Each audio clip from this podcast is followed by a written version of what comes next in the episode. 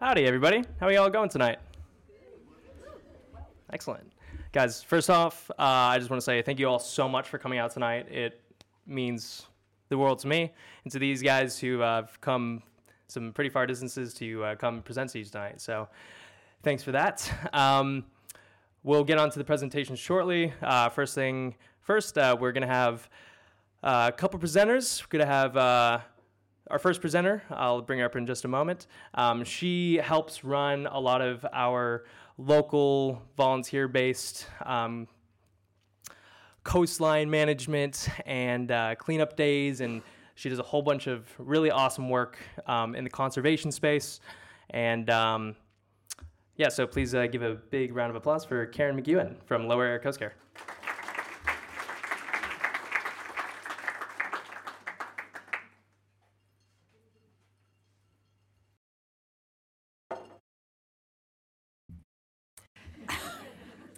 Right, we first off, thanks, Manny. Thank you. Got it?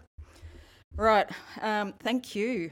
Um, he really sold me big, so I'm really extra nervous now. Um, so Manny invited me to come along tonight, and I neglected to tell Manny that I'm actually not a great public speaker. So bear with me, but what I am is passionate about the environment and, in particular, about com- community involvement in conservation projects. So, hopefully, you'll take away from this talk my passion for the, the work that we're doing here and forget about my delivery.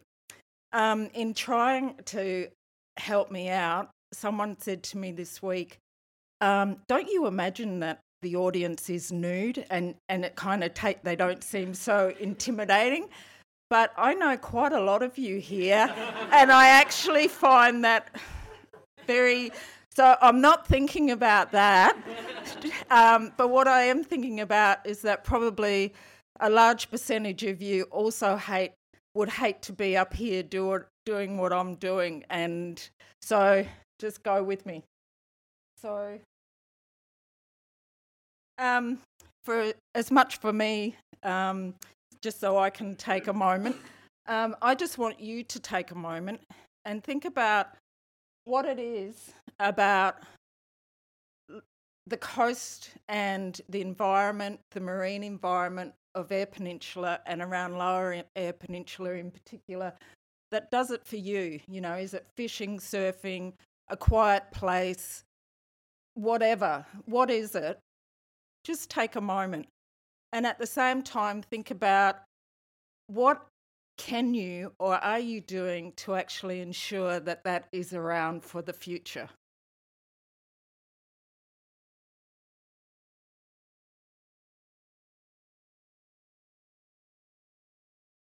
So, um, the group I represent is the Lower Eyre Coast Care Association. And hands up, has anyone not heard of this group?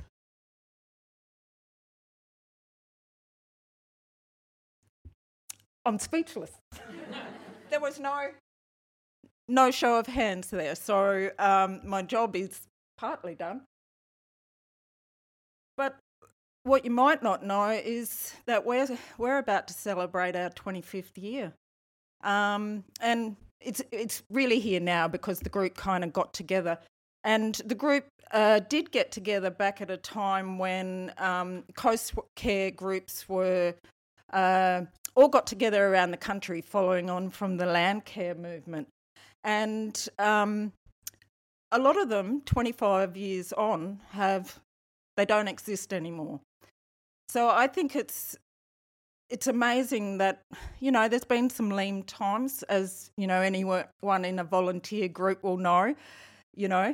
Um, volunteers are hard to find on the ground sometimes but i think it's also part that the coastal marine environment plays such a big part in all our lives here and that you know that the group has managed to survive. Um, and I just want to look back to that early start 25 years ago. Um, I thought one of our members who was there then might have been here tonight, but he's not. But um, importantly, um, when the group was um, set up, then it, it acted as an umbrella structure for a lot of little groups that came together at that time to undertake works around the coast. Um, so the group, our group, provided um, an incorporated body that enabled other people to not have to worry about all the bureaucratic bullshit and just get on with what people want to do in caring for their coasts. And at that time, um, you know, there was things like the original stairs at Coles Point were done. The stairs at Fishery Bay, there was a Friends of Fishery Bay at that time. Works in Louth Bay, uh, Drummond, you know, there was a lot of uh, fencing work to protect vegetation and things. So I think, oh, and indeed, uh, younger people, and uh, if you weren't around then, may not realise now that if you drive from Farm Beach to Gallipoli, that vegetation along there was predominantly planted by this group, and it's now a self sustaining um, vegetation um, environment. But yeah, hard going planting there. So, and, and that structure is important because um, you'll see that that's kind of looking back to the future. Um, and in between years, just to show that, you know, in the 25 years, we have done quite a varied um, lot of things. Um, so we have enabled um, Brian Saunders uh, to write a number of the wonderful books about our environment around here. Um, we were able to get some grant funding to assist with printing, and it sort of had a bit of self momentum by selling the books. We could then fund some more. Uh, we had we were um, part of the Grow Me Instead uh, for the coastal vegetation and what plants, garden escapees, have become weeds in our environment. Um, and you know, and we've done work at Kellidie Bay Corner. We were involved in the Coffin Bay Rain Garden, which is just out here. That was um, around uh, nutrient inputs into the bay. Uh, uh, Crinoline Point erosion control and large scale works at Coles Point South. They are not the least of our works, but just to show you a range of projects that we have done. And of course, I guess, um, given that most of you have heard of um, Coast Care, I suspect that it's um, probably a lot to do with our current project too, which has predominantly been at Greenly Beach. Um, and uh, yes, a huge success. And the reason why it's a huge success is that we have been able to engage um, a whole lot of people. And um, Dominic, uh, our next speaker, asked me today, you know, why, why, how we were able to do that. And I said, well, it's a much loved place. It has been the secret to that. Um, so we, this was our seventh year of doing the planting days at Greenly, and we have been averaging, you know, between 100 and 150 people to those days. We had a record this year of planting 1,600 tube stock on the day, and then with a follow up um, day, you know, another couple of hundred. So 2,000 roughly this year. So our record, and never to be repeated.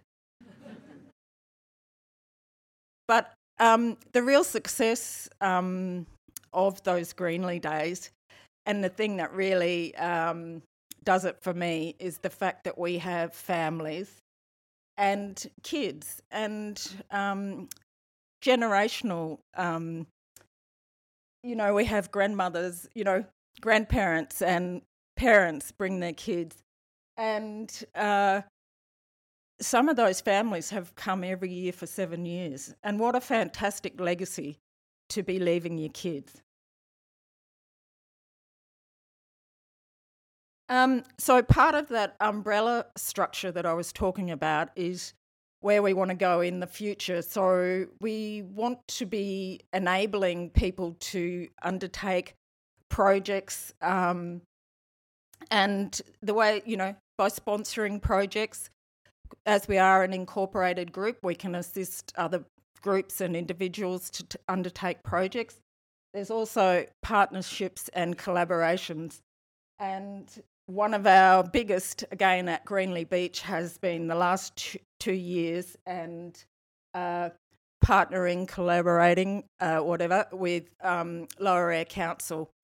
So, um, so much has happened in this space, and I must say, because I went out to check on the weekend um, on the most recent works, and to my eyes, it's it's a managed space now, but it's looking really good. And if you were there two years ago and saw the impact that the increased number of campers um, and visitors were having on that place, um, yeah, it looks amazingly good.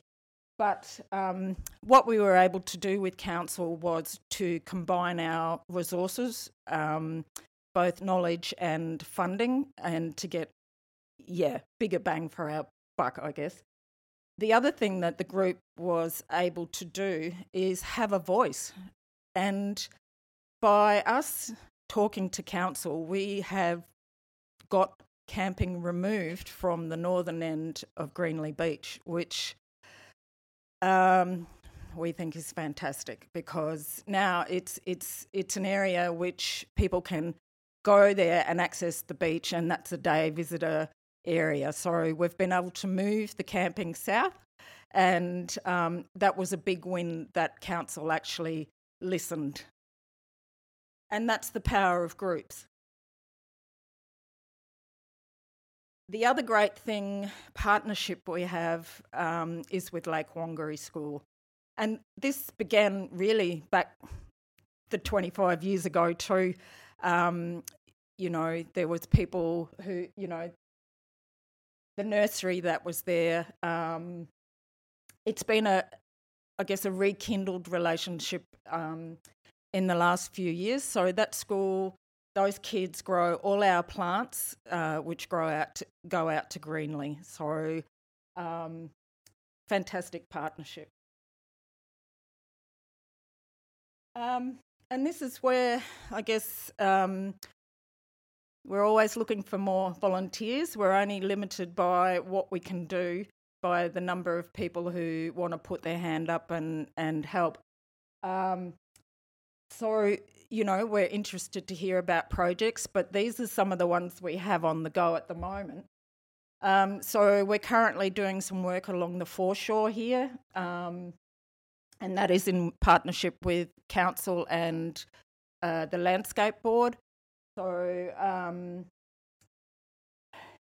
I have put in sort of little thingies there about indiscriminate and illegal use of herbicide. Um, and that's something that we intend to be doing some awareness program on for the next 12 months because, um, yeah, it's not good. Um, illegal clearing of vegetation along the foreshore here, and I'll get to why that has more impact. Um, so, we're also sponsoring a project around the nutrient concentrations in surface and groundwater uh, into the bay.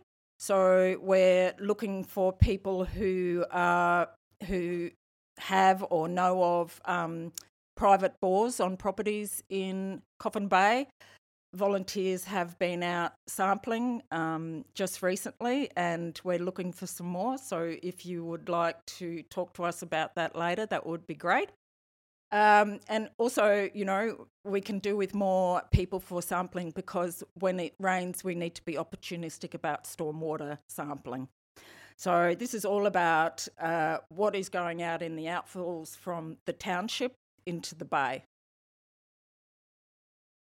And the other project on the go at the moment that we're sponsoring is a very similar, you know, it's vegetation management, a lot of what we do, but in this case, uh, some residents at Little Douglas have taken up that um, task to do that, and we're sponsoring them as being the incorporated group to help them out um, with their funding.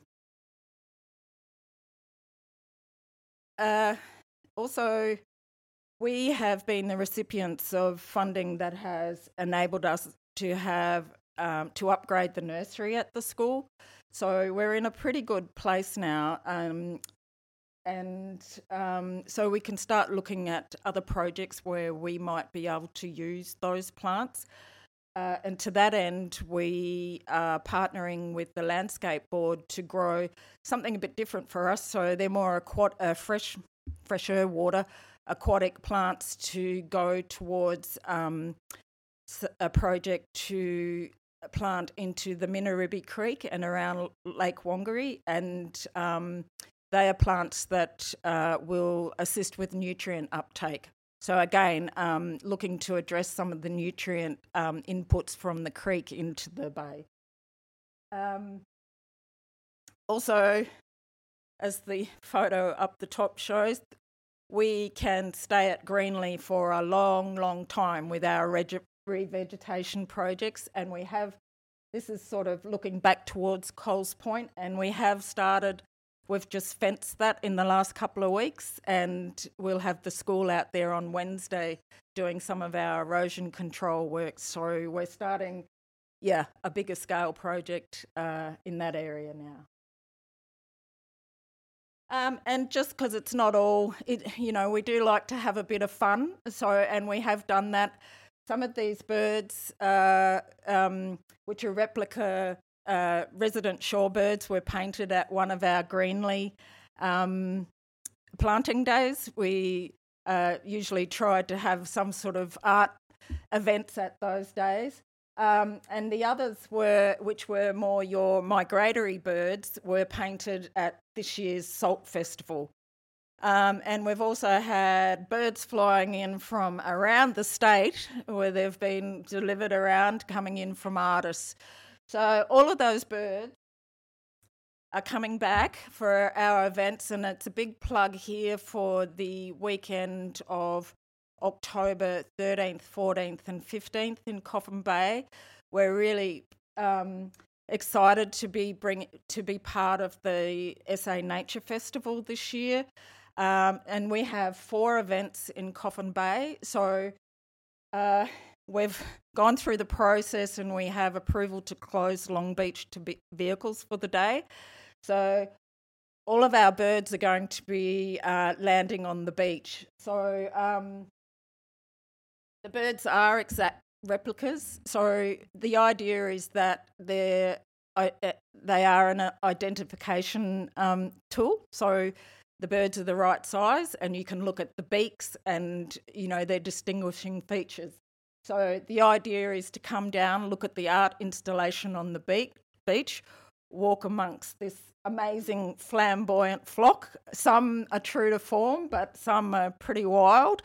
Um, and then walk a bit further and actually look for the real birds because when I was down there on Friday, the little redneck stints are already here. They're the smallest of the migratory birds and they've flown in from Siberia they say they weigh as much as a tim tam, and those little critters flap their wings all the way. It's it's it's amazing, and they're on our beach down there. So um, other other events around that day, we have a professional photographer. Many of you probably know Fran Solly. Um, she will be um, leading some photography um, walks along the beach, and that'll be giving tips and tricks on um, photographing birds. So um, we also have for three days in the hall here uh, a number of exhibitors. Um, ranging from the Southern Eyre Bird Group, Australia's Reptiles for All. Arj Slater is having his first little exhibition of his um, new interest in birds, um, bird photography. Uh, we will have it is being uh, promoted as a multimedia display and i'm glad to say that we do have a virtual reality headset now which will enable you to dive with the cuttlefish without getting in the freezing water. So um, there'll be a queue for that. So and at the same time Yandala will be conducting their wild Yandala tours and they will be leaving from long beach. So um, it's the theme for the year is the nature of home, and we want to celebrate and just bring people a bit closer to the nature around here. So, thank you for listening. And um, amazingly, uh, my voice didn't crack at all. So thank you.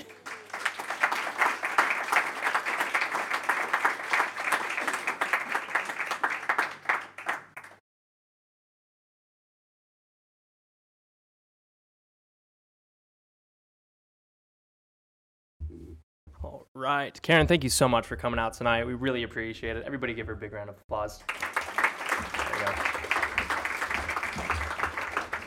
All right. So, uh, what's going on with the oyster reefs, you might be asking? Um, I guess I should probably introduce myself. My name is Manny. Uh, for those of you who don't know me, I uh, run the dive shop here in town.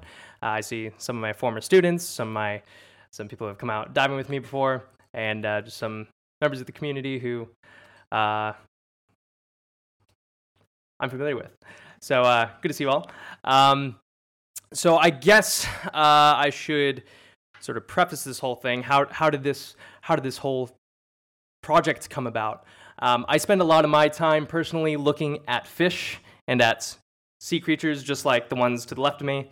Um, and I spend a lot of time studying their habitats and sort of understanding what our ecosystems are made up of. Okay, um, sort of throughout that process of understanding our ecosystems, I started to stumble upon oysters, native oysters. Um, just looking around in the sand, there'd be little pockets all around, and uh, if you dig a little bit in the sand, you can start to find heaps of Angasi shells, native oyster shells. Um, and this led me to the question what are these all doing here? Because uh, I had no idea. And I did a little bit of digging, a little bit of research, and I came across some articles and some research by a person called Dominic McAfee. And uh, he's here tonight. He's about to come on up and uh, tell you all about the history of oyster reefs and how we can restore native habitat. So, uh, everybody, big round of applause for Dr. Dominic McAfee. Thank you.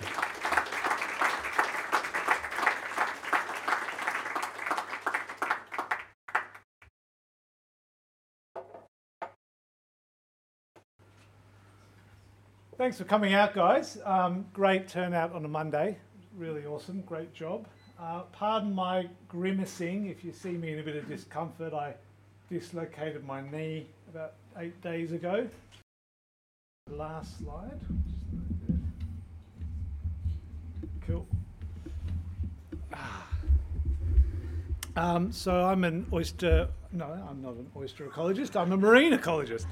Um, but I love oysters, and uh, and I'm thrilled to be here because it's a bit of a feels like almost coming home, coming to to Coffin Bay because I love everything to do with oysters. Last time I was here, I completed my wardrobe with oyster underwear. I wasn't expecting to find that, uh, uh, but but I did. Um, so I do all sorts of things. I work at the University of Adelaide, and um, I do all sorts of things as part of my day job.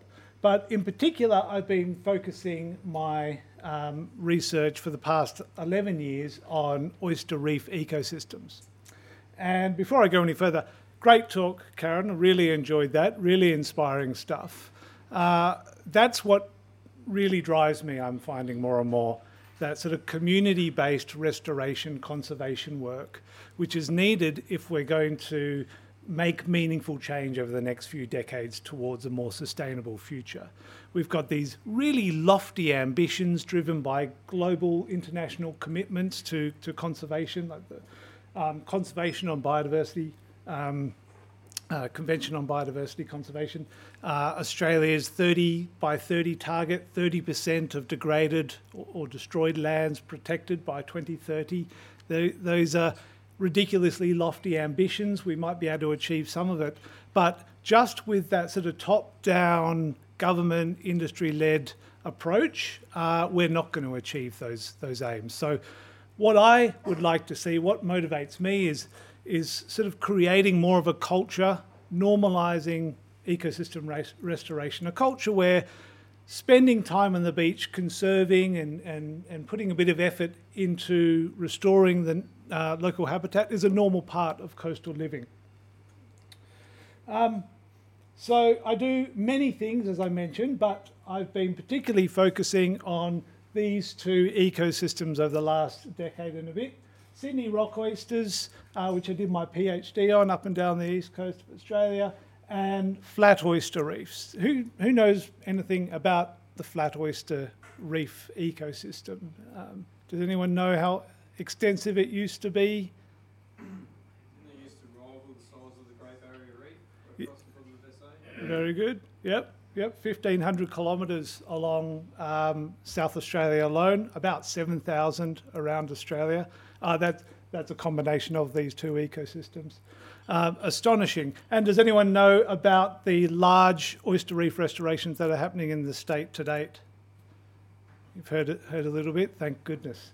Um, uh, so, what I did for my PhD was try and understand what happens when two rub oysters kind of rub together. When they start to grow together, they they amalgamate in these really dense habitats and they grow three-dimensional three-dimensional habitat, which is really valuable for biodiversity.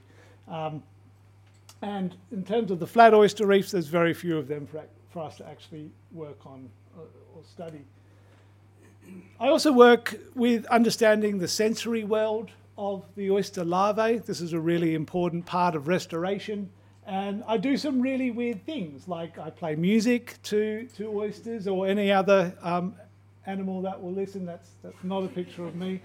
Uh, I, and, and I do that and try and understand how oysters interpret their world so I can turn these big, beautiful boulder reefs that we're constructing into restored oyster habitat. And that's a process that um, uh, may well take a very long time because we're, we're just taking those first steps in trying to restore these ecosystems, but it also might happen quite quickly. The dramatic backdrop to all of this, and I'm going to tell you a bit of a story that probably not many people, not many of you have heard about tonight.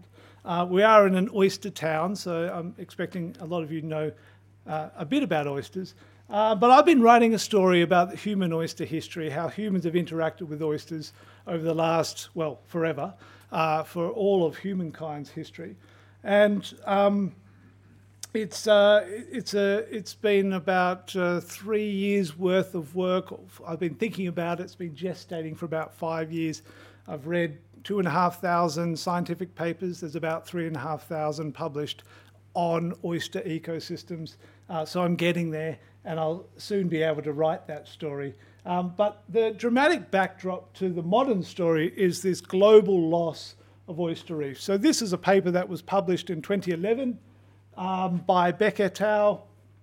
And it's basically a global map showing how we've lost the, the extent of loss around the world. We've lost 80, something like 85% of oyster reefs in the last uh, 180 years. And the only reason why there isn't colour around Africa and most parts of Asia is that there just isn't a lot of published literature on that with, to, to mine that data. Um, back when I was finishing my undergraduate and I was looking for an honours project to do, I didn't know what I wanted to do. I thought I wanted to um, study ants or something boring like that. Um, but then I stumbled across this paper. It was just published about five months ago. And I couldn't quite understand what this brown meant functionally extinct because growing up on the east coast of Australia, oysters are everywhere. They encrust all the rocky shores and pylons. They're so ubiquitous you almost don't notice them. They're like part of the fabric of, of the coast. Um, but this said that they were functionally extinct. What does that mean? How can they be functionally extinct if they're still everywhere? So this is relatively new knowledge. This was published just 12 years ago, and um, it was a a synthesis of the data at the time, but there's a lot more data. There's a lot of historical ecology research happening at the moment, and it's really, really exciting.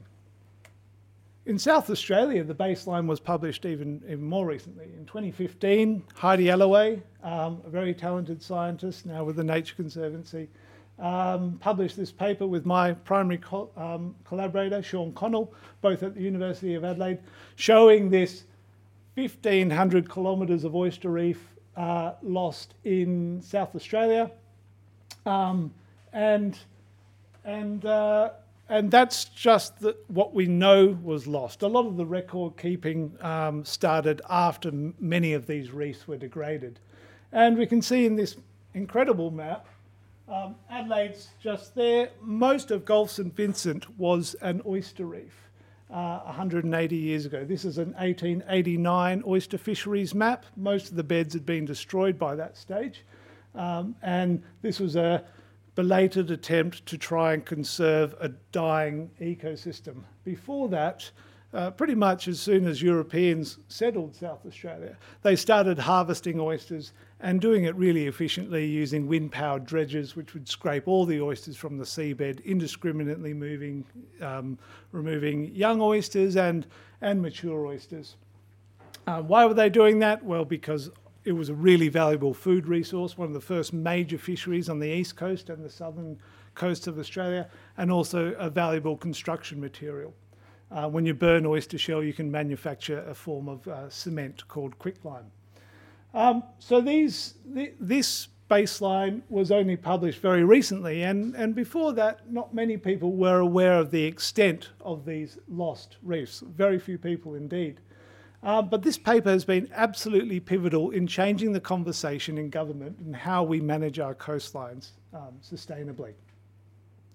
And this story uh, started, or, or rather, Heidi started investigating this story because she was wondering what this conversation was that was happening in, in the London Parliament. This is before South Australia actually had a, a parliament in the 1850s, as to how they were going to um, uh, how they were going to modify rail um, locomotives that were being brought over from England to distribute incredible amounts of oyster shell that was piling up in parts of um, uh, in areas where these oyster fisheries were, were, re were really intense. And uh, much of that 1,500 kilometres was actually worked out by looking at the amount of shell that was being removed from those areas.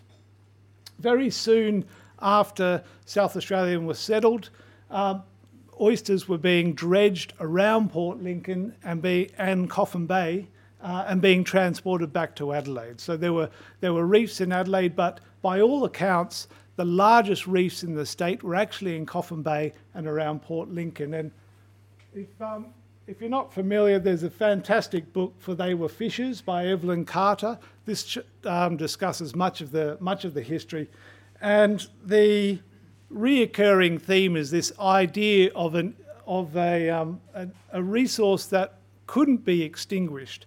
The harvesting was so intense and so prolific for decades, and these oysters um, were so coveted that uh, they were being, everybody was eating them in, in um, the new colonial city of Adelaide, um, and they were being dredged up in Coffin Bay. Kellidie Bay was one of the major sources, taken to Port Lincoln either by cart or also by, um, in, um, by sea. They were planted in Port Lincoln until weather allowed them to be shipped over to Glenelg, in those areas where they were replanted.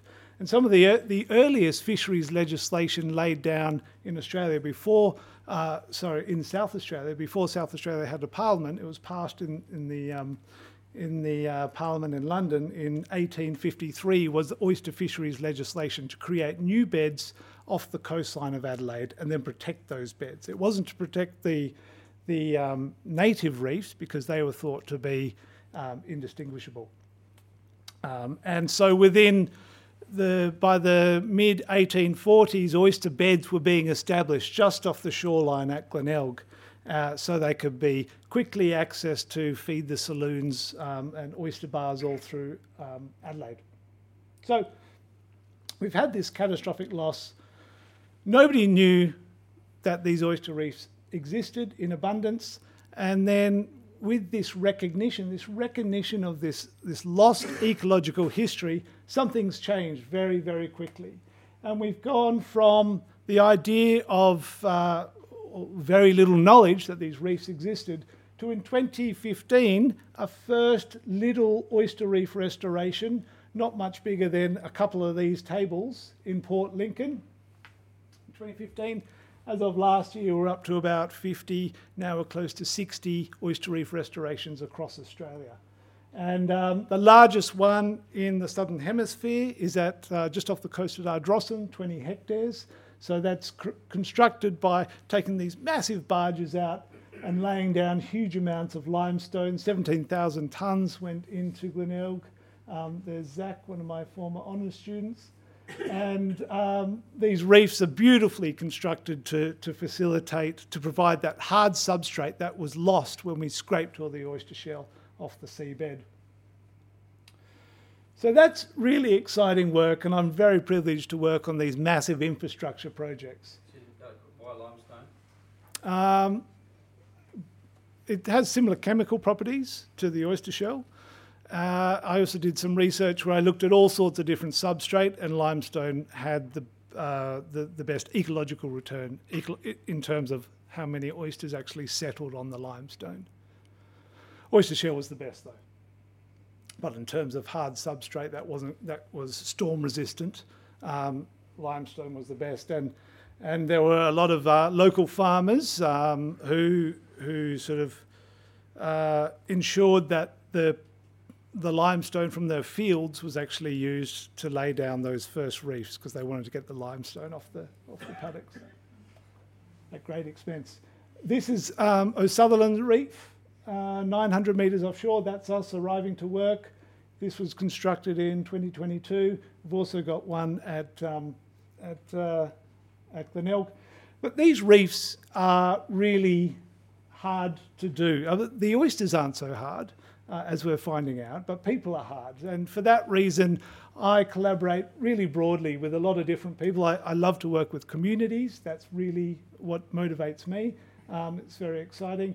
I also work with lawyers. We're trying to understand um, the legislative uh, enablers and barriers to more restoration happening because permitting is a freaking nightmare um, understandably. I work with economists because we need to understand what these reefs mean for the, for the economy. Um, I work with anthropologists because restoration is about is a human endeavour. It's about shared cultural values. It's about a shared vision for the future. Um, so it's really important to understand what are the human motivations for, for restoration. And and I speak to people um, right up to the, the the Minister for the Environment and the opposition leader to understand what motivated them to take the huge amounts of risk, political risk, in constructing these first reefs without a blueprint as to whether it would work or not. Um, I work with artists and I work with health professionals as well because engaging in restoration, spending time in nature is good. It's good for nature and it's good for us as well.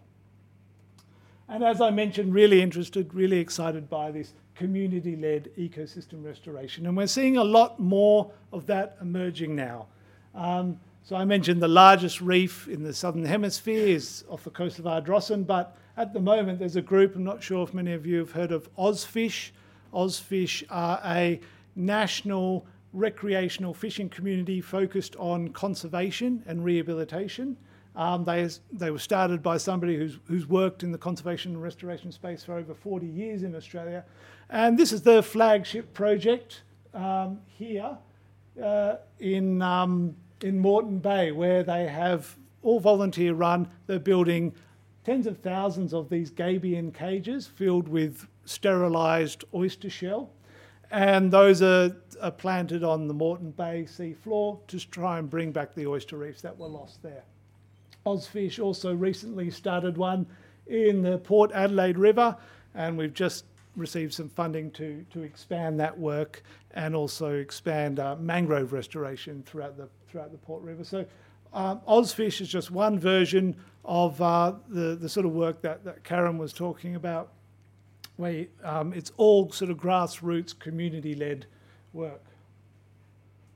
And I see this as a really pivotal way of, of meeting our, our, our restoration targets. So, why are we restoring oyster reefs? There's a couple of stories. I'm going to give you the ecological story first. Um, we've got the, had this catastrophic loss of oyster reefs, but this is just the modern day uh, version of, of oyster reefs and, and how humans interact with them. Oyster reefs have been doing the oyster reefs have been um, carpeting coastlines for hundreds of millions of years before the dinosaurs even. By the time dinosaurs emerged, oysters already looked pretty much as they look today, and they form these phenomenally huge reefs, uh, which we, we know of because we have this is a beautiful fossilized reef that's about 120 million years old. And there are many examples from all around the world showing the, the size and scale of these reefs and also the structure of the shell, which looks more or less identical to, to modern day oysters.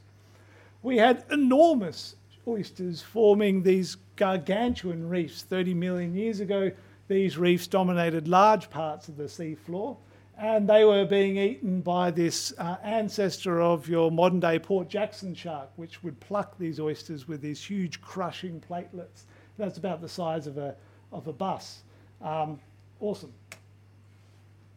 And we can see some of these historic oyster reefs um, around, our, around our outback. That's Shell Hill, about 120, 150 k's inland in semi arid Australia. It's amazing to see a five million year old oyster reef, and you can see where bryozoans spread over the oysters and, and where tube worms and, and polychaetes bur- burrowed into them five million years ago on the sea floor.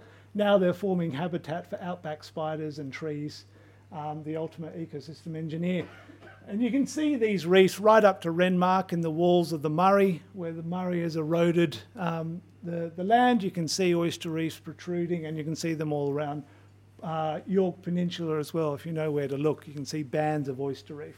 Really, really impressive stuff. These reefs, uh, these um, fossilized reefs, are all over that area, but the vast majority of them were crushed down and mined for fertilizer. And that just that little remnant uh, is remains. So um, in terms of the ecology, there's probably there's at least 11 different habitat forming by oysters um, around uh, Australia, but all the restoration effort is focused on these two because they form the majority of the of the reef habitat. Your flat oysters down the southern part of Australia, and your Sydney rock oysters, and um, and uh, we're talking about something bigger than you know, potentially bigger than the Great Barrier Reef and all the sheltered bays, um, all up and down the east coast. There were oyster reefs. We know every single estuary uh, and bay in New South Wales was commercially harvested by the 1890s. So why are we why are we trying to bring these back? Well, because oysters are ecological superheroes. They're so much more than just food. Um, they they provide that three-dimensional convoluted habitat provides a lot of nooks and crannies. It's like an invertebrate metropolis, a great place to live. Uh, they're more or less like the trees of the forest or coral reefs of tropical seas. Co- oyster reefs are often thought of as the, as the temperate equivalent to, to coral reefs. Um, that biodiversity is, is, is really key because it's the little critters that, that make ecosystems tick, or your, your detritivores and things that, that process nutrients, but they also feed higher trophic levels. And um, fish productivity is the major motivator for restoring oyster reefs in, in southern, southern Australia at this stage. Uh, one, um, I think it's um, one's more oysters, more fish. Forget the stats.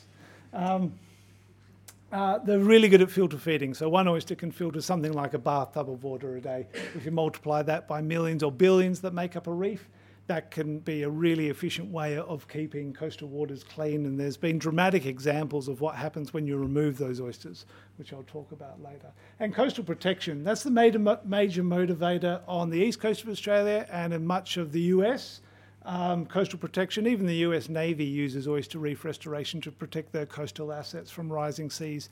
Oyster reefs grow faster than rising seas.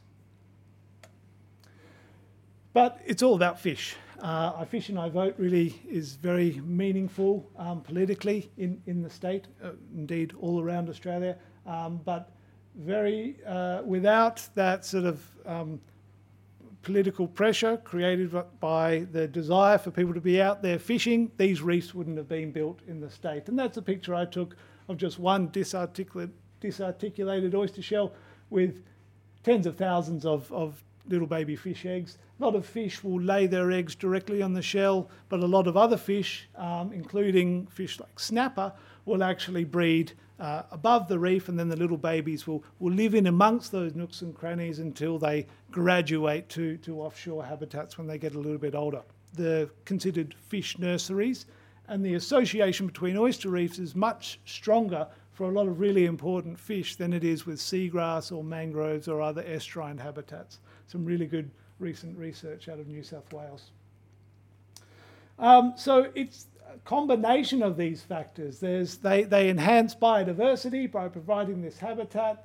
They attenuate wave energy, which is really uh, becoming increasingly important. New York Harbour, they're investing billions of dollars into creating enormous oyster reefs to deal with some of those doomsday uh, tidal surges that you've seen with, with the, the extreme weather events. And and oyster, um, before New York Harbour was the Big Apple, it was actually the Big Oyster. It, for a time, half the world's oysters were being harvested from New York Harbour. What else do they do? They um, so this filter feeding function is really important because they remove excess nutrients from the water column and they cycle that to the sea floor. They suck in the nutrients, they wrap them up uh, and, and the particles, little bits of sediment, they wrap them up in mu- some mucousy thing and then excrete them, and they sink to the seafloor, fertilizing the, the sediment, and they can encourage um, seagrass and other plant life to grow.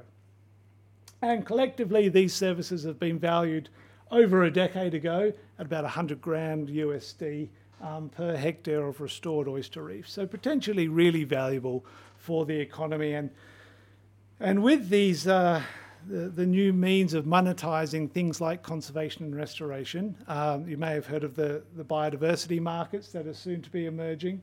Um, I think that it's going to be difficult to try and monetize restoration.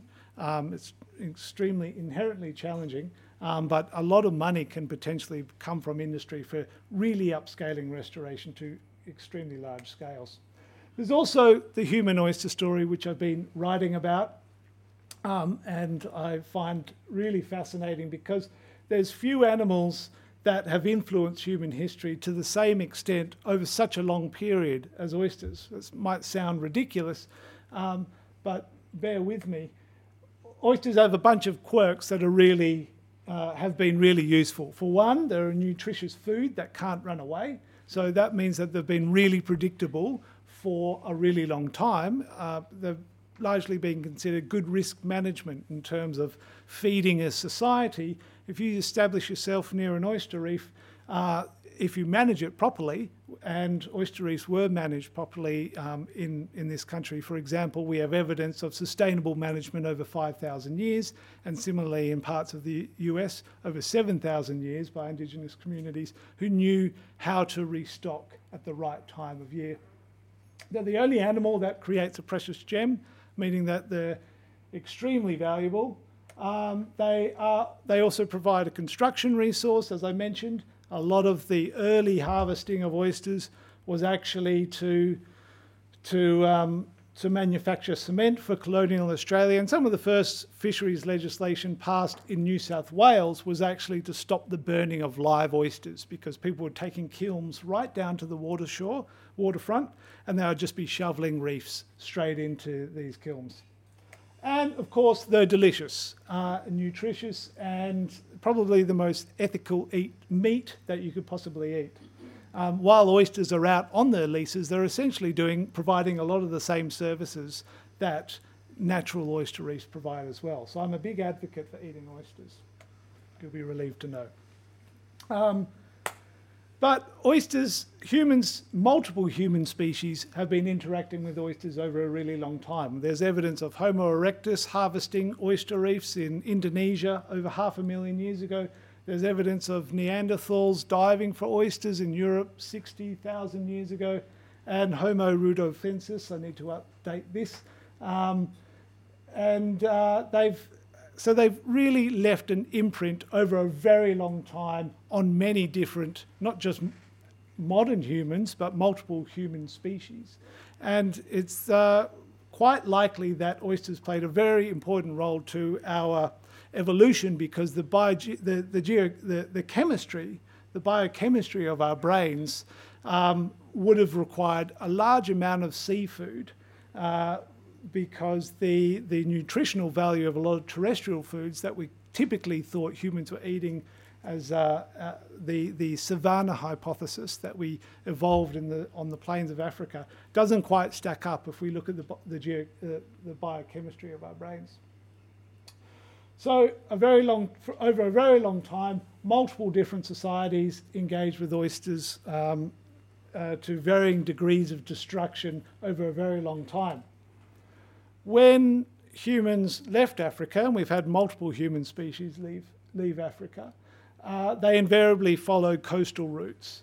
And the coastal routes were the fastest because they were paved with oysters. We know that because of the um, many of the, the fossilized oyster reefs that we find, but also modern or, or shell middens that go back to um, several um, hundred thousand years. And certainly from the dawn of, or at least the mid morning of, of anatomically modern humans, we see shell middens emerging and shells being used to manufacture things like pigments, uh, not just a food resource. So, this coastal highway uh, of oysters, of a globally accessible and nutritious resource, would likely have been really important for, for early society. And it seems that all seafaring societies back in the day had some association, harvested some sort of bivalve, if not oysters, mussels, or clams.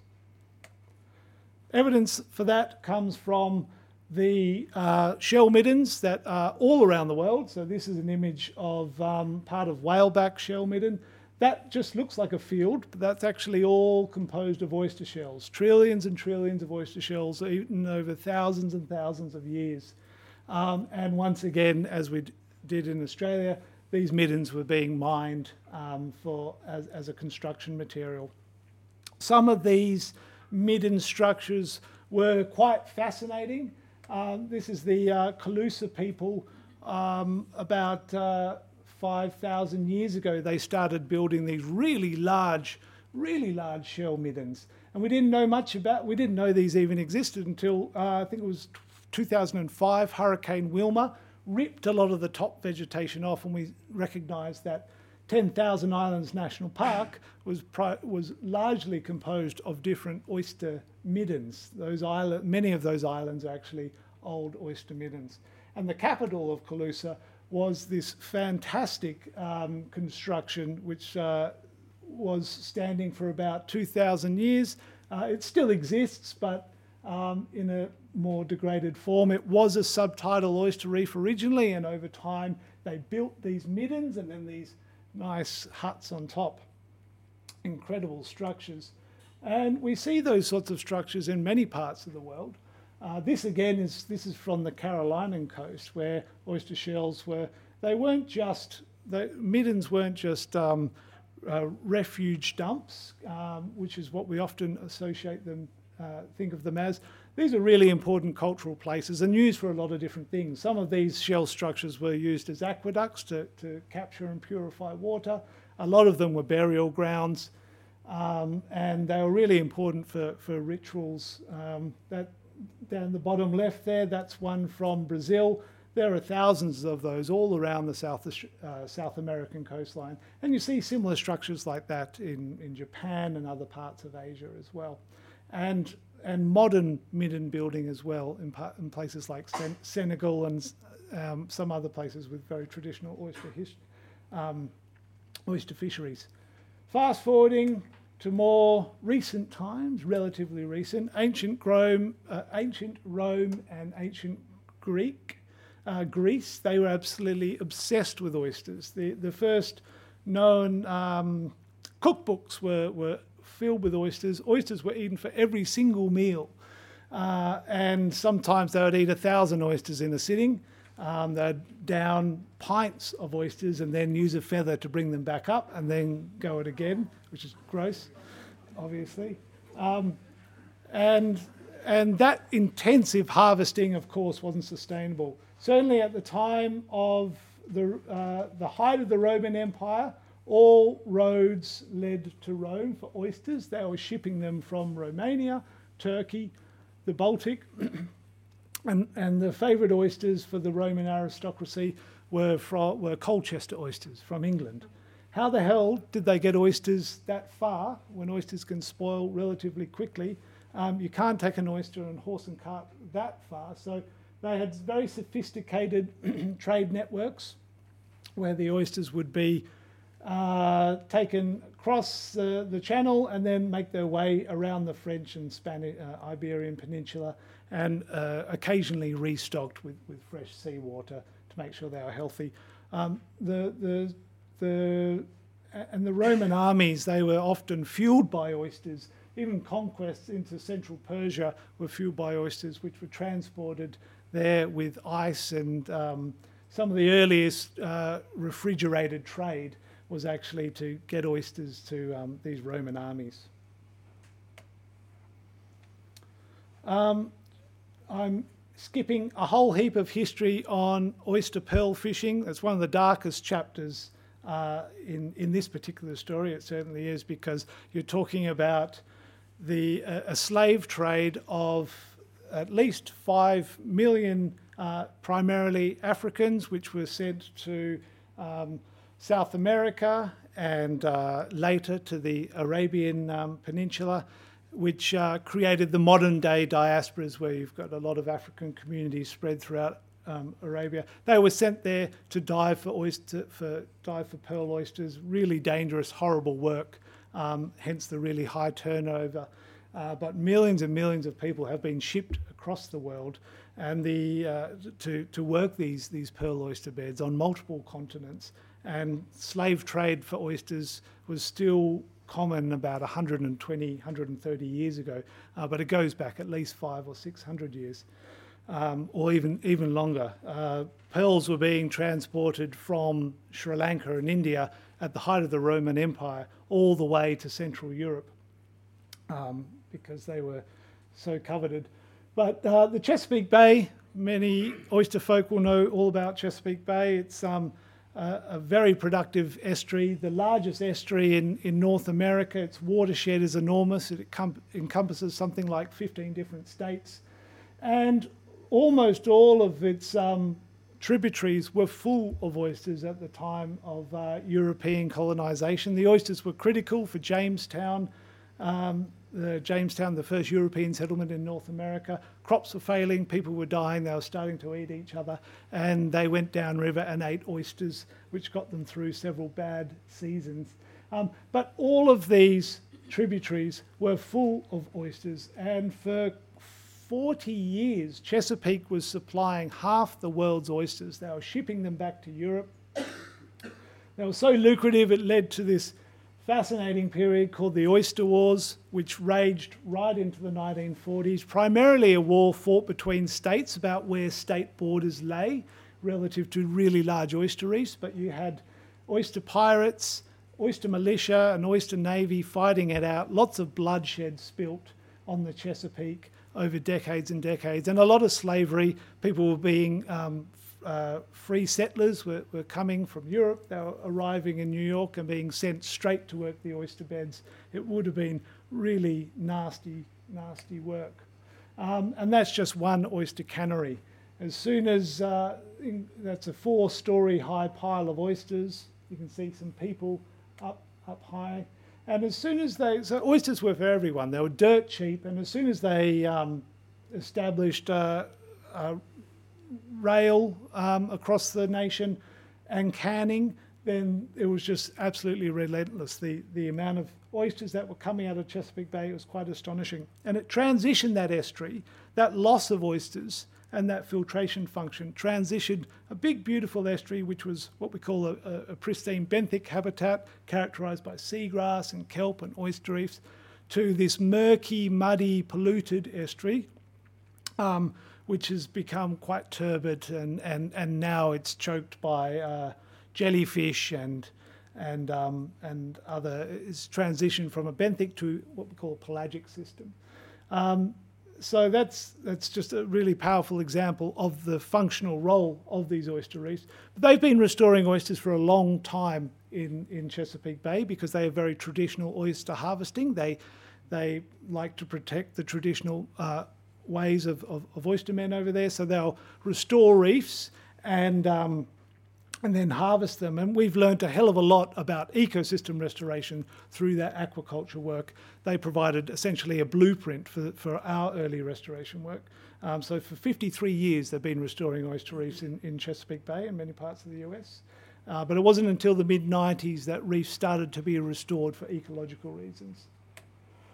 Just one more example of the scale of these oyster reefs. That's a 24,000 square kilometre oyster reef just off the coast of um, Germany and the Netherlands, an oyster empire which is hard to imagine. When I look at a clump of oysters, a clump that big, about a you know large baseball size, can have a thousand different animals living in it, belonging to a hundred different species. When you're talking about these, an oyster reef the size of a country, um, it's hard to imagine how productive that system would have been, but in, incredibly productive. And this map is from 1883. That reef had been harvested for several hundred years already by the time that that fisheries map was made. Um, and as soon as wind, uh, as soon as um, the Industrial Revolution sort of mechanized dredging, that reef was destroyed within about uh, three decades thereabouts. And now you won't find a single oyster there. Um, we've been dredging oysters for a really, really long time. We know um, we've got quite an accurate date because of a petition to King Edward III in uh, 1376 from local fisher folk saying, please stop this, this new form of, of dredge fishery because it's destroying the oyster beds, which are pivotal to fish productivity. They had an intimate knowledge of an ecosystem that they couldn't even necessarily see because these are deeper water ecosystems. Um, and uh, and um, they didn't ban dredging. Eventually, dredging was banned in the Thames in 1557, uh, yet we're still using that dredge um, technology today in many parts. Um, don't know why I've got that slide there. Just to, uh, just to reiterate how much we've lost, just taking you on a bit of a journey, these massive oyster reefs, how they've gone, um, what they, the scale they would have, they would have been, and, and it allows us to imagine, you know, what we've lost and what we could potentially gain by bringing these back. And it, as I mentioned, it was that historical ecology that created this rapid transition. So in 2014, there was an election commitment, $600,000 for some sort of recreational fishing resource. The government didn't know what it was going to be, that, but they wanted to provide um, a positive recreational fishing experience. Uh, and uh, that government got in, they had to do something with the money. And within a few months, that ecological baseline was published and it was waved around and eventually circulated, socialised through the government departments. And it didn't take very long on the back of some community engagement to recognise that this was a solution that people could really buy into. And from literally um, amnesia that these reefs ever existed, within two years we had the largest reef restoration in the southern hemisphere being constructed. It's a pretty incredible story.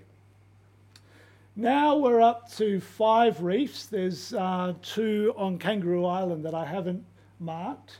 Um, Glenelg Reef, that cool chromosome looking reef, which was just fortuitous the way they built the reef, but it's uh, uh, is, is right under the flight path. If you're flying out of Adelaide and you have a window seat, look down. You might be lucky enough to see it on a clear day.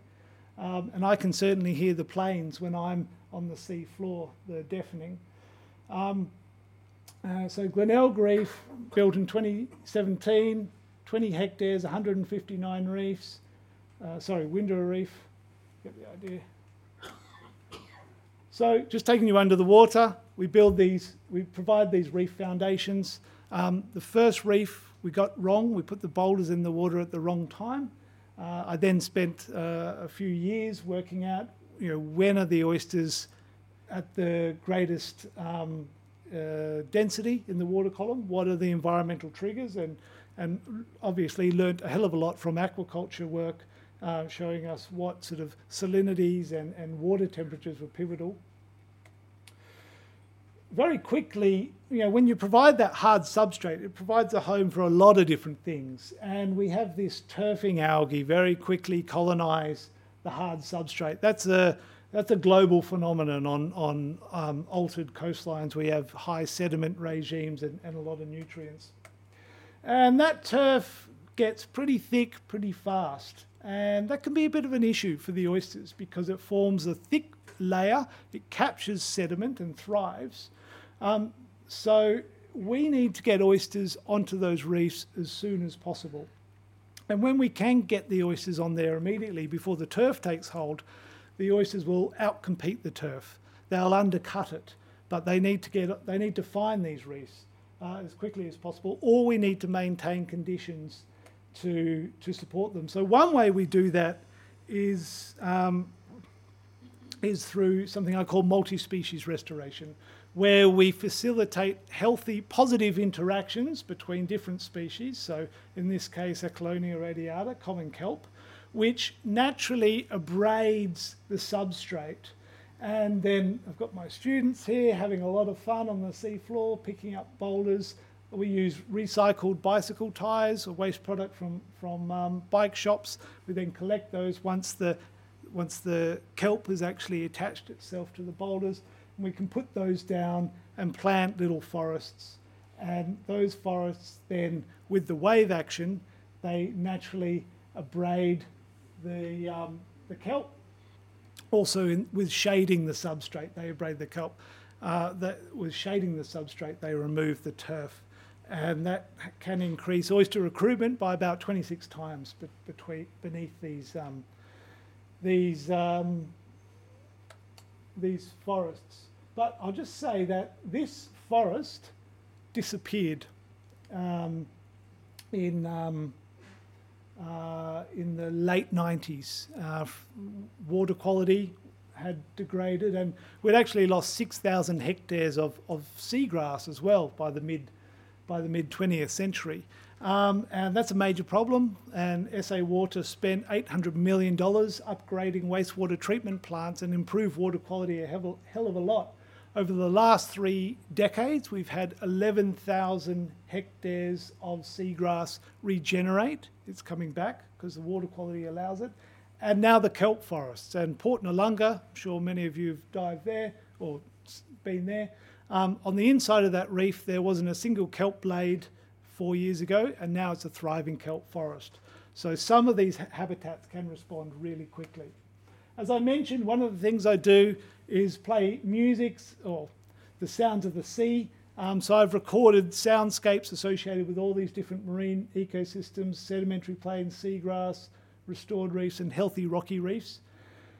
So oysters have a big decision to make. They can only settle down once, and once they're down, they're down for life. And um, so we try to use all sorts of different cues, environmental cues, and sound is one of the most potent cues we've found because it it moves independently of currents, um, and uh, and it's a, it's a really sort of important functional component of oceans. We just don't really think about it that much.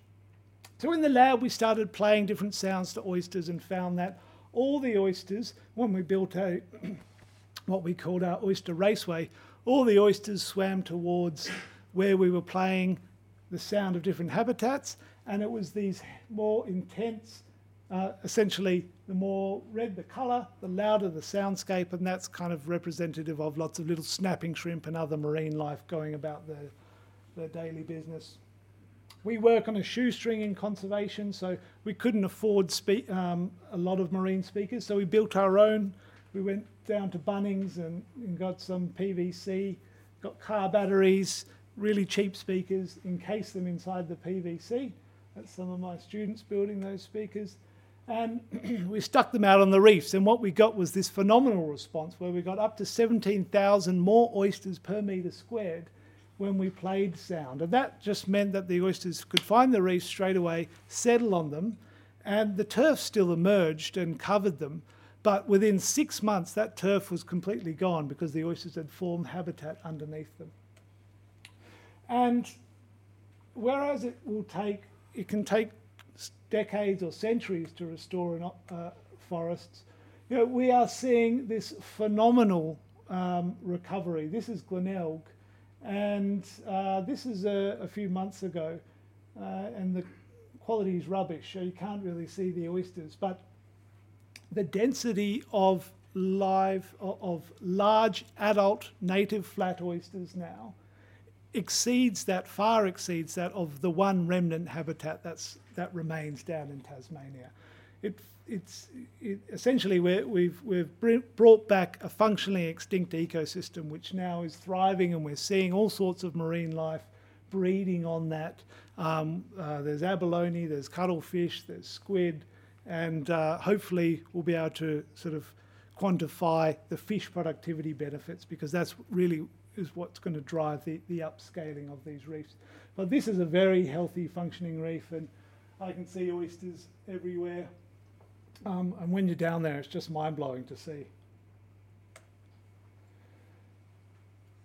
So that, that about does it with my oyster history talk. Um, and I don't know, Manny, if, if you want to come up here and talk about the this opportunity, but um, you know, I'm, always thinking about community community investment, community engagement in, in, in restoration. And, um, and I think there's a fabulous opportunity here if we can understand a little bit more about what the state of the ecosystem is today. You know, are there flat oysters out there? Do they, are they forming any habitat? I'm sure there's oysters out there, but where are they recruiting and when? And with that sort of foundational knowledge, there's every opportunity that we could bring back some of these ecosystems over time. It won't happen overnight. Could it'll take a long time, but it's really important that that it's something that the community wants, and that's why we're here to to talk about it and to get any feedback. And this is just one of many opportunities. Um, I'm, I'm hoping that some of you will be interested in engaging in this regularly, but certainly we want to hear your thoughts, uh, whether you have concerns or whether you think it's a positive thing. Um, it, it uh, I think first and foremost, we just want to, to provide proof of concept that we can bring back oyster reefs in the bay. And there's many exciting ways in which we can do that. And engaging all levels of society, all age groups, would be uh, a fantastic start. So thanks for listening. I'm buggered. Um, so, so, yeah.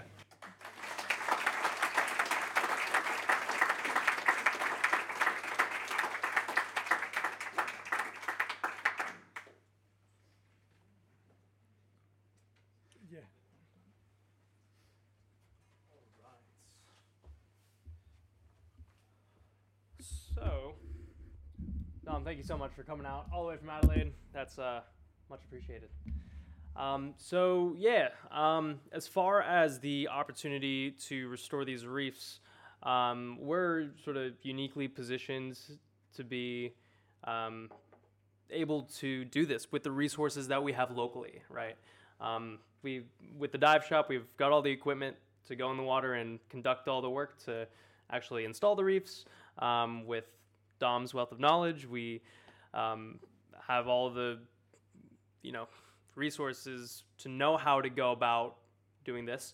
Um, as far as this project, how this is gonna work, um, we've we've uh, we've gotten approval from the Department of Environment and Water to sort of carry out this project over the course of three years. Um, the first year, we're just going to be doing surveying, um, data collection, analysis of like Dom said, where these oysters are recruiting, how they're best recruiting. Um, so in this first year, we we want to check out different sites, um, potential zones to put these reefs. Um, and we're not looking to do massive reefs like the ones that we have over in Adelaide. Um, they're going to be a lot more small scale. Um, but we'll try to do them in areas where they'll strategically grow the best.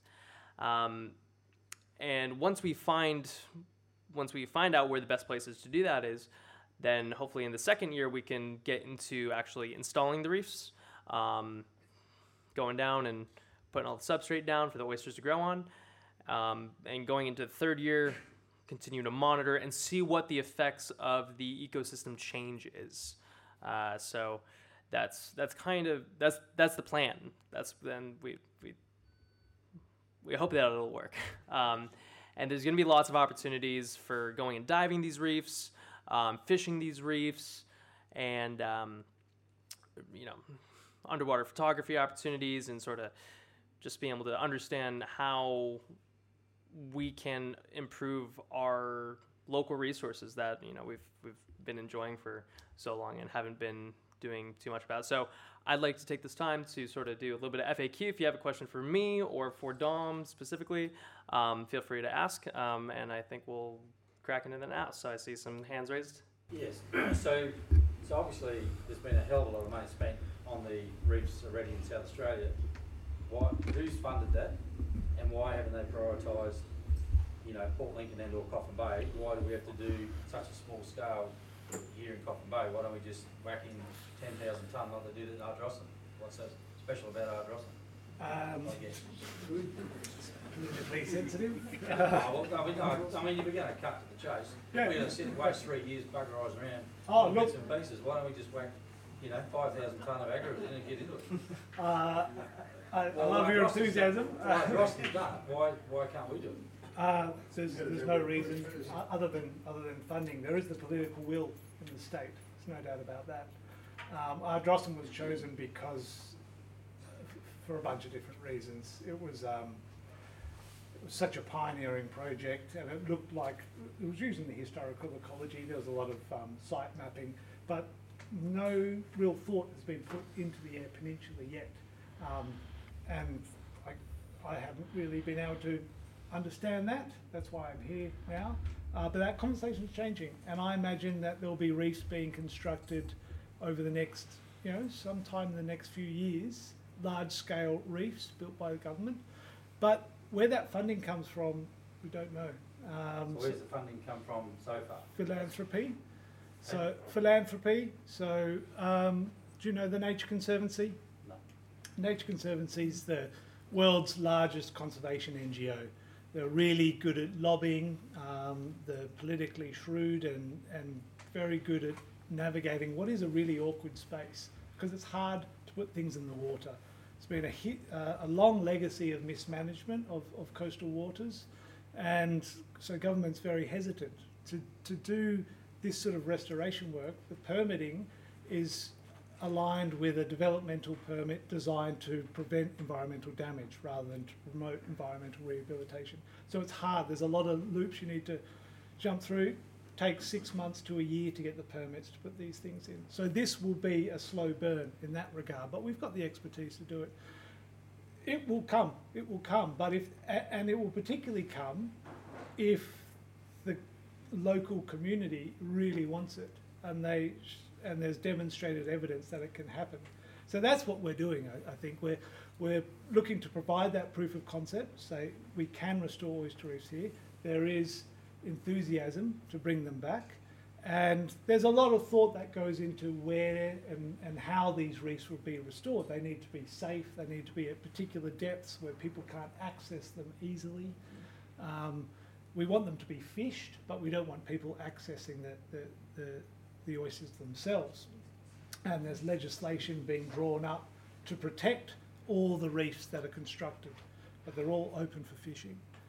Um, so I imagine that large scale reefs, we're just at the very beginning. These are pioneering projects, and I'd like to think that in by 2030, this sort of work will be quite normalised, and by 2040 or 2050, maybe we'll have restored a meaningful footprint of what we lost. But it's going to take time. And money, Shitloads. yeah. which is what I'm asking about. Yeah, so the nature repair markets, um, which was just um, just launched by the federal government uh, back in March, a new market mechanism for funding conservation and restoration, where where polluters essentially offset some of the impacts by investing in, in, in conservation. That's probably going to be the game changer for this sort of work because there is no clear funding model for conservation. There just isn't money for, for conservation. There's a little bit here and there. It's usually on the back of catastrophes like the snapper, um, the snapper bans. That, that they'll give a bit of money to, to certain groups, which can funnel back into conservation. But there isn't a, a funding plan at this So, stage. it's- so you're saying that it was philanthropy by somebody who's got a heap of money that they didn't know what to do with, and have invested that and paved the way for the Ardrossan Oyster Reef project? so it was six hundred thousand dollars, um, state government commitment, for the uh, as a policy offset for the creation of marine parks that displace recreational fishers, particularly in that area, southern uh, Gulf St Vincent around Kangaroo Island. So they threw 600,000 to appease uh, a voting community, say it plainly, and they didn't know what to do with that. But the TNC, the Nature Conservancy, are very clever. They were able to leverage that 600,000 to get a million out of the federal government, and then it snowballed from there. And, and they have very rich donors. Don't know who they are. They Um, Black Point, just around from our drop Yeah, probably. just drawing a parallel there. Um, well, the, the reason, you know, the Glenelg Reef is in David Speirs Electric. Uh, we did all sorts of site suitability mapping, but at the end of the day, that was a major motivator. And thank goodness, because it's our flagship reef. It's it's perform, outperforming any of the other reefs. But that model obviously works, is what I'm getting at. That, that's the model to, to, to get galvanised everybody and everything. It's obviously worked, it's a fantastic project. Yeah.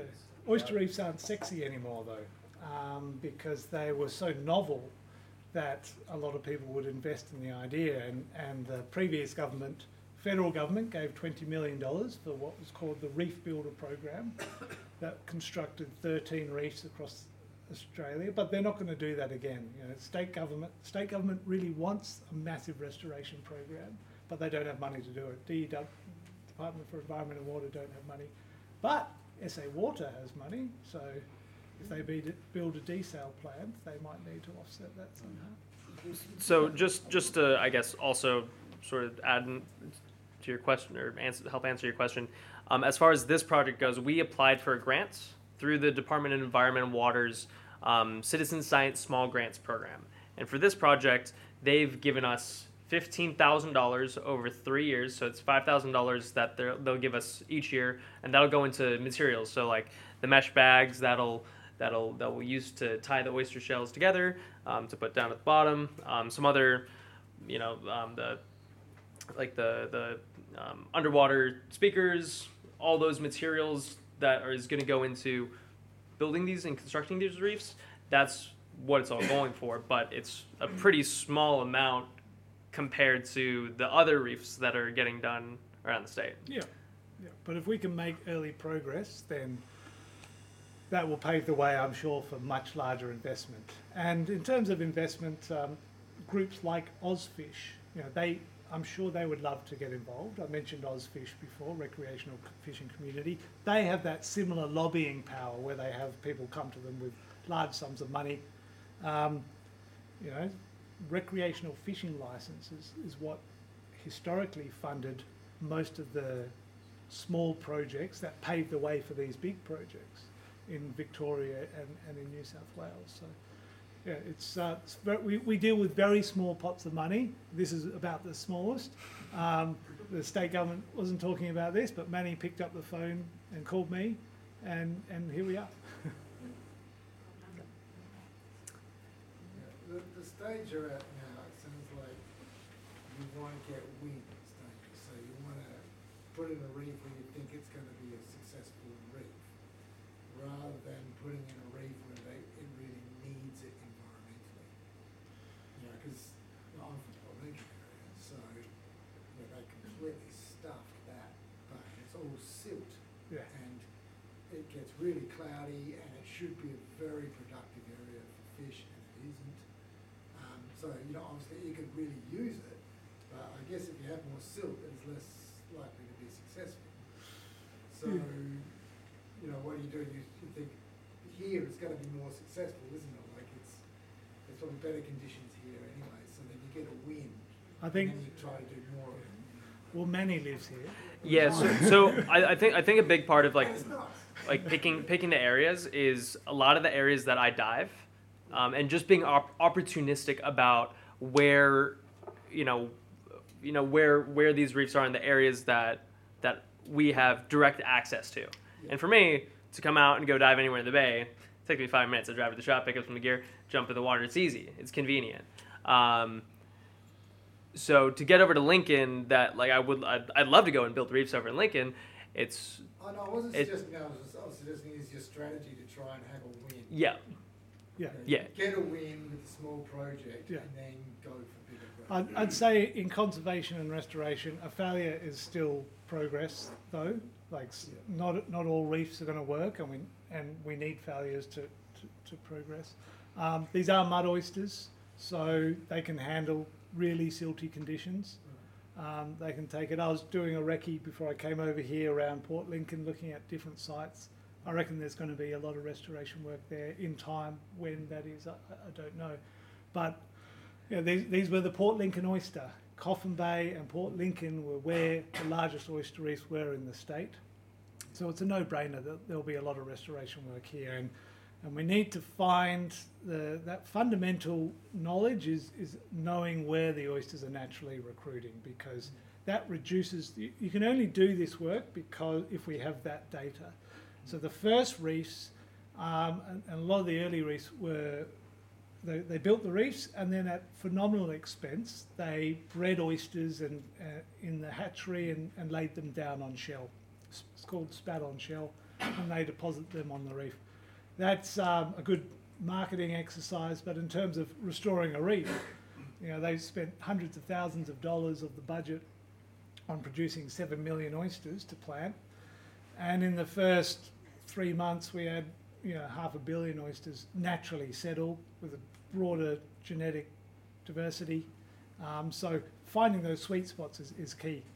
And uh, you know I'd like to to start a, a really a nation a statewide um, citizen science project where people are putting out these settlement panels to try and understand where these where these uh, reefs could potentially be built at really low cost. Um, but in terms of the silt and things like that, it's it's about reef design. You need to think about you know what are the characteristics of the reef. Do you need to get it up off the sediment, or can it be fairly low lying? Um, yeah, Dom, can you use Pacific oyster shells as a substrate? I'm just thinking of Oyster HQ that got gabion cages full of oyster shells, and if you think about all the oysters that are consumed in Adelaide, you could probably recycle oyster shells if you needed to get the material to build the reefs. Yeah. It's one of the beautiful things about this this spot um, because such an important part of the local economy and culture. Uh, harvesting, growing these beautiful oysters, and then that provides the perfect restoration foundation. So all the work to date has used Pacific oyster shells. They just there's really strict biosecurity measures on how those are managed. Um, and uh, probably the flagship oyster restoration project in the world is is in New York Harbour, Billion Oyster Project, uh, restoring a billion oysters by 2030, and that's all restaurant um, oyster shells that are being collected. It's a bit of a logistical nightmare.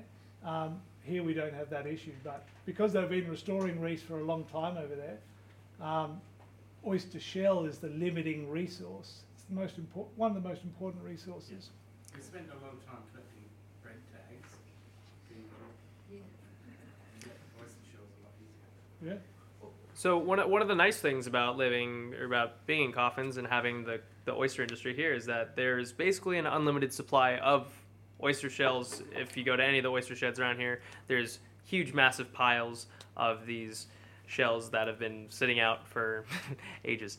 Um, and so, I believe it's the uh, the Marshalls. They've uh, they've uh, they've agreed to donate some of the oyster shells that they've got sitting on their property to go to building some of these reefs in the future.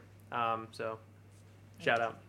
Thanks, thanks very much for that. Yeah, that's amazing. Well, Um, we- we've already been building oyster reefs for the last ten years Yeah. with Angasis without illegally, but but they're straight from the water and that's you know they dry out and they're straight back in again in big piles. Yeah. And we've been we've had terrible uh, mortality in the Angasis, and they don't know whether it's Bonamia or this or that. There's a lot of no one's really. So we, you know, I've actually bought. I've got oyster farms in Stansbury as well. Stansbury, these are Angasis from Stansbury that come over. We send oysters back and forth on trucks. These naturally catch on our Pacifics.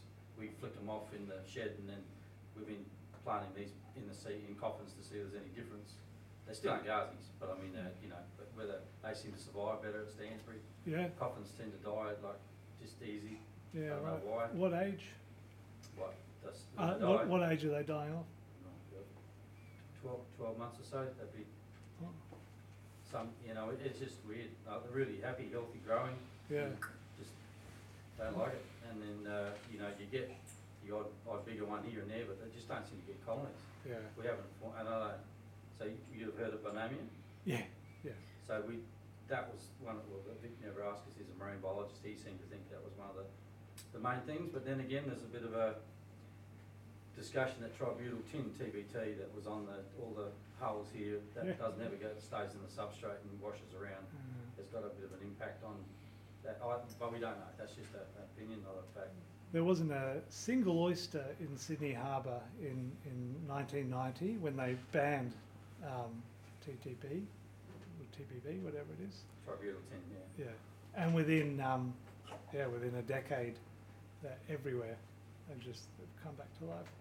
Um, I think the the natural oysters, most of them have some sort of bonamia in them. Um, so uh, there's some great work by Zhao Zhu at SARDI and Uh, and uh, Jess Buss at uh, Flinders. She looked at bonamia um, prevalence, and a large number of wild oysters have bonamia, but there's a natural resistance as well. Uh, Yeah, absolutely, that's a potential bottleneck that, uh, So that I may whether, well hit. it needs to be just a mass population of them to survive it, I don't, I don't know, because it's Ye- just only hand pockets of Yeah, And go- But they keep popping up in Gazis and then they grow and then there's. Yeah. right? Oh, well, we didn't know, we, you know, I dived in all those sites, couldn't find a single oyster. Found one oyster, one Angasi per 300 metres squared at Windara. But then you're getting tens of thousands of oysters recruiting, um, flood oysters recruiting per metre squared. You know, where are they coming from? Is it just the individuals or there's some remnant reefs we, we don't know of? Um, but that's a, that sort of density that we're seeing now at Glenelg, yeah, you, you might get 90% mortality, but it would be that 10% would, Yeah, would, would be at sufficient densities to maintain the ecosystem. that's probably where the research needs to happen in Coffins, like what, that, and that could be done Yep. on small scale, but, you know, Yep. so we understand it a bit better, because we've been, we've been trying for years to grow them, Yeah. but we just can't seem to crack it. Oh, yeah. Mm. But they're still growing, they're still trying, Yeah. but they just don't seem to have that big population we're talking about, that big oyster reef, so, but yeah. Yeah. The lack of attachment, the issue with that, whether they're attached or, or not attached, we used to find with grown giant clams that if we didn't settle them and keep them on something, they broke away, the, the clams would basically disappear very quickly in that growth process. They, they had to be secured by the bri- bristle threads or they just didn't, they just gave up it seems, I'm just wondering whether there's something similar there. Um, I mean, you do see a lot of the older oyster. I, I don't know, but uh, they certainly need to be attached early on. But as they grow older, it's quite common to see large adults, and I've seen some sort of that big, also in Spencer Gulf, um, and they naturally fall off the razor fish or whatever they've s- settled on um, at that older age. Uh, but yeah, not sure. Could be something to do with it. Um, just to add to what Lester said, we've all played Oyster Farm as well, we've all played a few years with these sort of things, but for our oysters here, it's, they seem to do quite alright while they're sparse and spread out, they'll survive the the remnant populations and stuff down at Black Springs we used to dive when we were kids, but soon as you collect them together, you lose them Yeah. midsummer. And ev- in every group, yeah, it just seems to be the way they work in this space, if you're gonna, if you're gonna look at trying it, you might wanna try your, your dense bags, but you also want to try, try a broad acre. Yeah. You know, it- it's just separate them out, and Yeah. they seem to be better. Yeah. And survive a little longer than if you, as soon as you bring them together, whatever it is that knocks them off, gets a bit of a foothold and goes through them pretty quick, but. So there aren't really any being grown on leases here?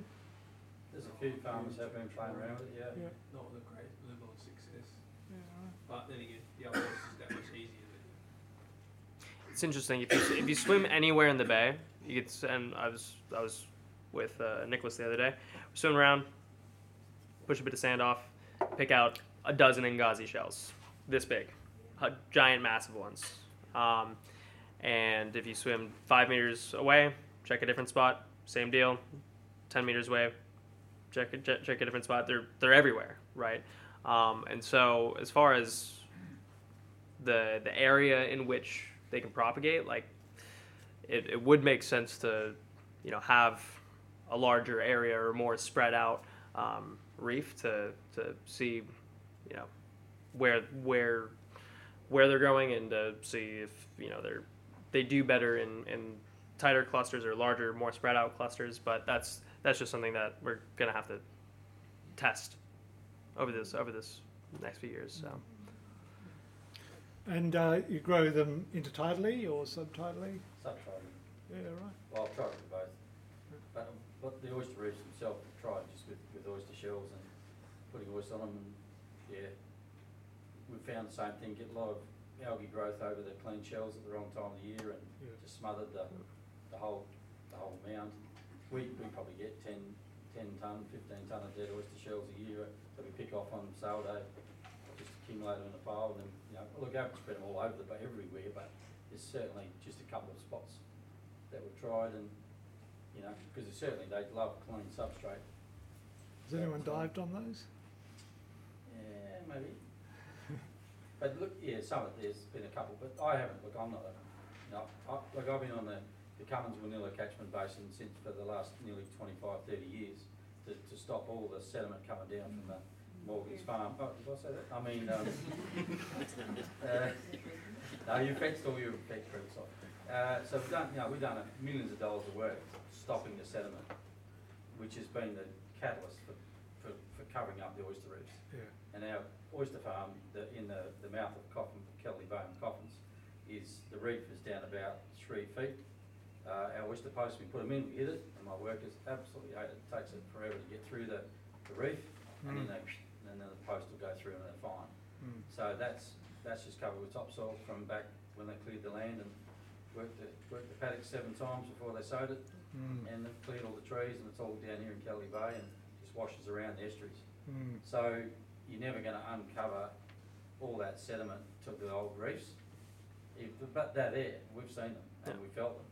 But, um, yeah, it's a big job, that's what I was saying about, let's just get in a heap of rock and just start putting, you know, but not all over, but, you know, some decent, you know, good, you know, five hectare blocks or something like that and give it a good crack, cause then you, you'll know, Yeah. I think. it'd be it'd be cool to do that. It'd We've got, we've got, the oyster- we've got the oyster boats, we can cart tons and tons. It's just a matter of getting the funding for rock and someone actually put a site down and say no diving or no take or whatever you call it, Yeah. I suppose. And there's a lot of bays, Dutton Bay is probably one of the better ones. No, not as much sediment in Dutton, I don't reckon, as, uh, there's barely any sediment around there. Yeah, But there's a lot of seagrass, which ha- also has its own complications with government. Um, so they don't like it when you mess with the seagrasses. No, you can't go near seagrass. Nah. But yeah. Any other questions? What music do you, do they grow to? Barry White. uh, They, uh, uh, we, we've played, yeah, all sorts of different, um, different music. ACDC works for the bass um, is, is really important, the bass or, or the loud frenetic music. Um, just like uh, maybe you've seen that experiment playing hip hop to cheese creates the funkiest cheese. It's not dissimilar to uh, not dissimilar for oysters. But yeah, we've got to try a few more. We haven't tried Mozart or anything yet. So. Just on the funding side of things, is the drain Coffin Bay have any value in that process? I'm, I lived in Cairns for thirty years and, um, someone said Coffin Bay oysters, they just about knock each other over to get to them. And that's, that's an avenue down the track for chasing funding through that name recognition? Absolutely. Um, yeah, absolutely. Yeah, I, I was I used to uh, I was in Hong Kong for a while. Hong Kong U was teaching an aquaculture course there, and we brought oysters from all around the world. And the Coffin Bay ones were far and away better than any, and, and people knew, locals knew about them. You know, we were having oysters from France and England. So yeah, there, there's a lot of weight Yeah. behind that name, and from a th- philanthropic um, point of view, I think so. Yeah, but government's not going to give any money. Just, just be clear on that. So yeah, we need to need to find creative solutions and We've a nuclear waste dump at Kimber, could we redirect that money? yeah, yeah if you make enough noise. Just, just, put it out. Well, you know, the de- desal plants and things like that are, are um, you know, any politically sensitive project are opportunities for, for conservation leverage. Just a question, Manny, the, I was interested in that triangle basket, the mesh basket in the background there with the dead oysters, uh, the shells in there. Mm. So, uh, do you, what do you do with that mesh after, you go and take that out? Does that stay there forever It's- day? It lasts for two years, depending on the gauge, and then it corrodes away. Because we've got oyster baskets by the tens of thousands that are, they've just got a few cracks in them here and we, we, we discard them. And we've been chipping them up and get rid of them, but hell, they would make fantastic. Yeah, You Uh, reload it. plastic ones. That's the thing, but that, that's what I'm saying, but they, they would not, they would last for a very long time. Yeah, But, but that, but there's a huge resource that's here that would They're do that very style good of for thing. experiments. Um, not for reef building. The government wouldn't have a bar of it. These are some of the different solutions. So that is a um, biodegradable plastic. It's made out of cellulose Yep. um, that we're looking at, at trialing. But in terms of the rigid structure, this is what um, Ozfish are using up in uh, up in Queensland, and it provides just a really good amount of structure. And by the time that metal's corroded away, the oyster the oysters have consolidated. That's what they're finding. They've consolidated a, a solid unit. Um, so it's I'd rather not use metal, but um, at this stage, it's it's definitely a, a good solution. It's working really well there. Everyone's interested in having a look at that more, they wa- was featured a while back on Vanilla. So you might be able to pull back online and Mm. look at it. There, there's there's some resources on YouTube to, to listen up to that you can that you can watch about the reefs that they're doing out there. Um, and I think the the statistic that they were pulling was for every hectare of reef they were getting about two and a half tons worth of fish stock per year, which is insane. Hmm. Heaps of fish. Yeah, I've got some flies for Ozfish, so I work quite closely with them, um, and uh, they they may well come over here. I think with the opening of BCF, who are the major funders, uh, there's a good chance there might be a chapter starting in Port Lincoln, and they'll some of their flagship projects are the Oyster One, um, and that aims to be the largest oyster restoration in Australia. Uh, but also Seeds for Snapper, maybe you've heard about that, where people walk along beaches and collect Posidonia seeds that have washed ashore. They need to be collected within three or four hours of them washing, washing ashore. And then we plant those seagrass seedlings um, and, and restore seagrass habitat. So, uh, but Ozfish do all manner of different projects. Um, but it's just a good way of, I think, uh, you know, a lot of recreational fishers do spend a bit of time doing habitat conservation. Uh, seven, according to some research, 17% of recreational fishers spend at least some time e- each year restoring or working in conservation projects. But it's about half the global average in Australia uh, for various reasons. So that's something that hopefully we can change because we're talking about a huge population. Um, You talk about Ozfish and obviously the um, attraction of the fishing lobby uh, as far as the work that you just talked about and their interest in maybe giving back to some of these projects and supporting some of these projects. Do you have any examples of some of the reef building around the world where the um, redevelopment of the reefs has also then contributed to tourism? Set, obviously fishing and tourism go together, but tourism in its own state rather than the connection through the fi- recreational fishing? Um, not directly. Uh, there would be indirectly. So, in terms of direct tourism opportunities, the vast majority of reefs that have been constructed in the US, and so the US is this far ahead of everyone else, and then Australia is is probably running second, and, and Europe is catching on. There's 14 countries getting behind it, Asia as well. Uh, but all the reefs in the US to date have been in really murky water, so they're not not really conducive to diving. But Glenelg Reef, for example, has recreational divers in terms of that direct tourism output. Um, and there could be all sorts of opportunities for glass bottom boats. You know, when you have, so I was diving a couple of weeks ago before I buggered my knee on Glenelg, and I'm diving with squid and cuttlefish and um, phenomenal uh, benthic life, huge crabs. It's a really interesting system. Fabulous macro photography side of it, Yeah, abs- absolutely. Um, and uh, so there are opportunities, but if you talk about indirect opportunities, massive. And um, Billion Oyster Project, I mentioned the New York Harbour. You know, New York's such a um, marketable thing in and of itself, and there's uh, there's there's gin breweries creating oyster gin for the restora- associated with the restorations and, and oyster beer and um, they have a lot of uh, indirect I think the funding drives um, but yeah there are a lot of opportunities for divergent economic outcomes. One, one of the one of the and just to be sort of transparent about this, as far as the tours that I offer to tourists coming coming into Coffins when they want to go see, check out the different local sites. Um, one of the things that you know we could be doing is taking photos or um, doing fish count surveys or um, you know putting out our substrate panels to you know collect oyster growth. So as far as as far as that goes, there are opportunities to to offer tours to actually, you know, take part and to to, to give a hand in conservation work. So yes, Yeah, like is. the eco project tourism. totally right, and it's it's it's it's circling back to those opportunistic or being opportunistic about you know you're in the water, you can get the work done, and people people love it. It's like you know tourists come in and they they want to help, um, they want to have those experiences, and uh, they want to give they want to give value rather than just like doing you know just having a look, right? So it's a, lot- it's a, it's a, it's a, it's a lot more there's a lot of value in that.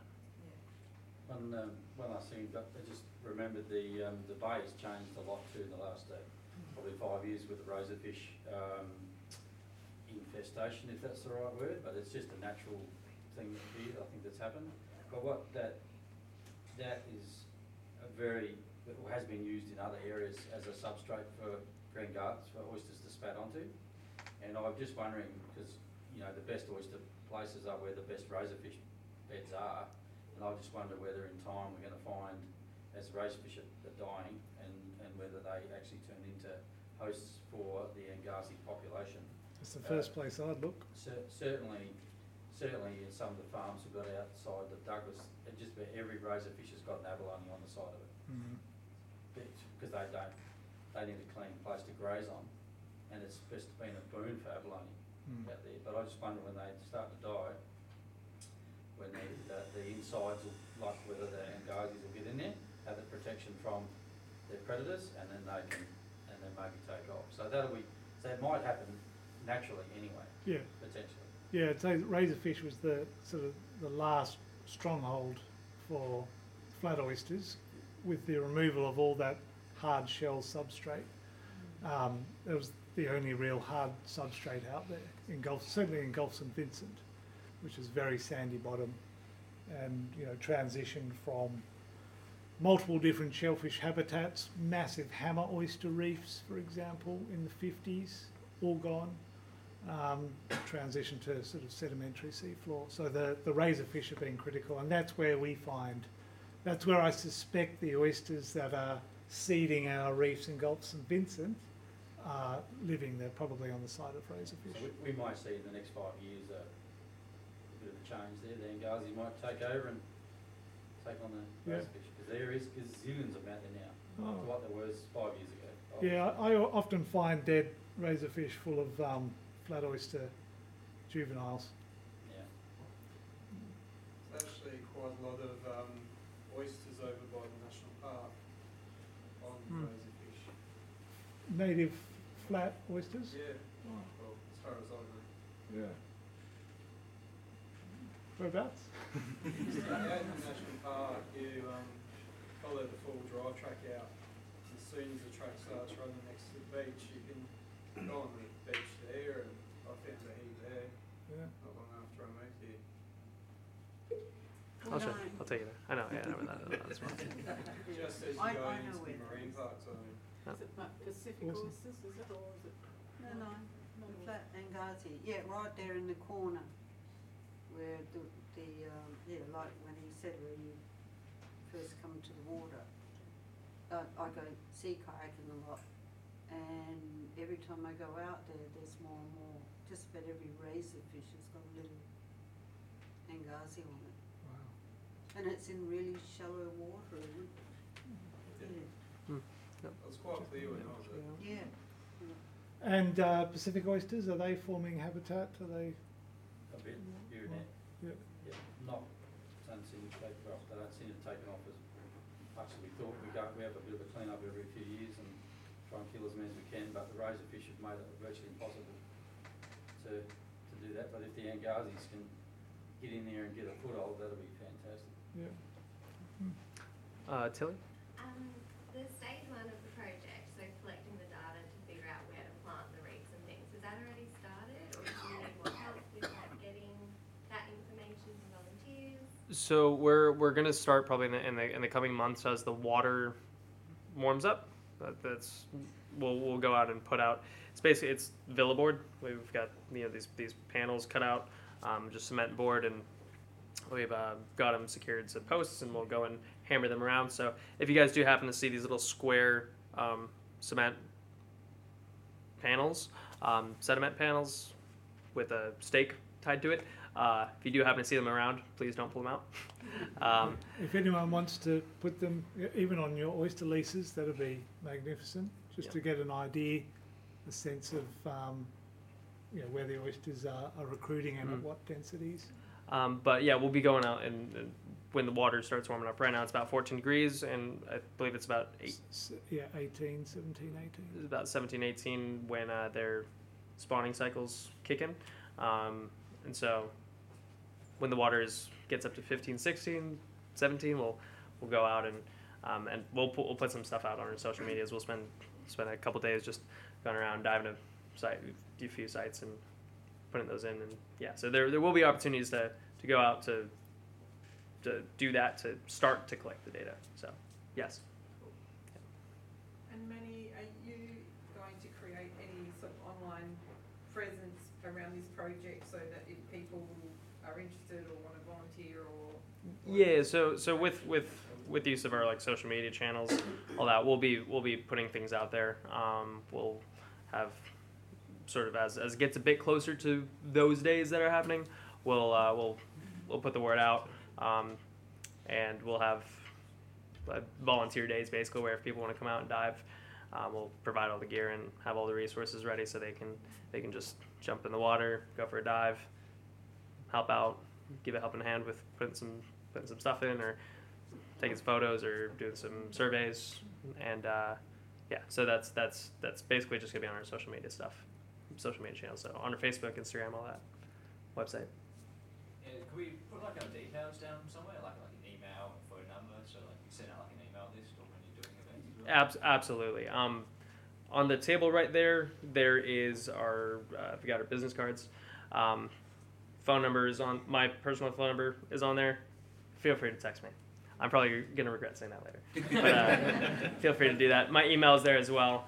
Um, but um, yeah I th- best best way um, if you are interested in, in that is yeah just follow us on instagram facebook and uh, keep up with sort of what we're doing because it'll be yeah we'll, we'll be sort of probably we'll kind of try, we'll try to give people as much notice ahead of time as we can um, but yeah if you just follow us on there we'll, we'll uh, put the good word out but yeah we will have a, uh, a newsletter going out for people who are specifically interested in this project so yeah One more question for Dom.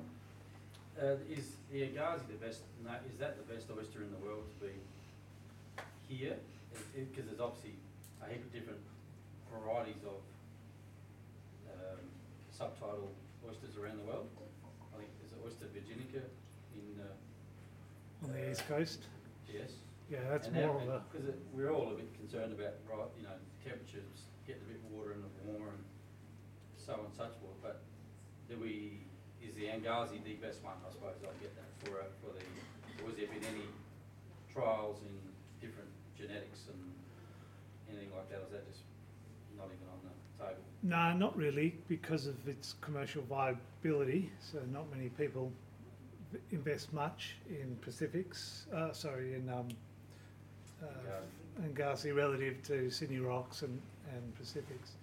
Uh, but it's a really tough oyster, and and um, I suspect that it is probably the best candidate because you know these, these are oysters that have formed habitat for for tens of thousands of years on, on this particular coastline, um, and uh, you know i if we if we don't harvest them, but we can regenerate the habitat. You know, they have the genetic toolkit, I think, to deal with these conditions because these oysters could settle down to about 40 metres or almost be intertidal. So they have this capacity to deal with massive environmental variability. They're interesting oyster. So oysters around the world. I mean, Ostrea, you have very similar um, genetics among Ostrea all around the world, and the flat oyster in Europe, um, Ostrea edulis, is almost genetically indistinguishable from Ostrea angasi. So there probably hasn't been too much called divergent evolution because they have that really broad genetic toolkit. They've been doing this for hundreds of millions of years. There's differences between estuaries, but genetically they're very similar, even though those European oysters have been separated from these oysters for God knows how long. Is there anything that we can keep an eye out for, like outside of the volunteering days? Just the potential sites, things like that? Yeah, I mean, I'm always, whenever I'm on the shoreline, I'm looking for evidence of, of um, flat oysters. And uh, you need to have a bit of an eye for that. There are some ways you can tell. Uh, I've been doing it probably for too long, so I can, I can, I can tell. But um, that, that would be very handy, you know, just observations. And maybe that's something we can sort of post on the, on the website, different opportunities to feed back any information like that, you know, oysters on razorfish over there, that's, that's solid gold for us. So yeah, if you're out in the field, out and about, absolutely keep an eye out for things. Yeah, photographs. Yeah. Cool. Any other questions? How much, like, what, how much have you got approved for to actually, like, how big have you been approved to make a reef? Like, or is it just the trials at this? Yeah, so this is all very new. Um, so step one with the restoration conservation project is community engagement. See if people want it. Uh, and we will start the permitting process pretty soon, knowing that it will take a long period of time. So there's the things that we'll do sort of in the meantime, right, to get it going. Um, but yeah, like Dom's saying, it's takes ages, government approval, politics. Which is all not a bad thing. Um, I mean, it, it will be annoying as we're stepping through the process, but I do work with some lawyers who are keen to help, so that'll make life easy. Um, but we, yeah, we need to learn about, you know, there's a lot of baseline information we need to know before reefs go in the water. You got to start somewhere. So that's that's what this is.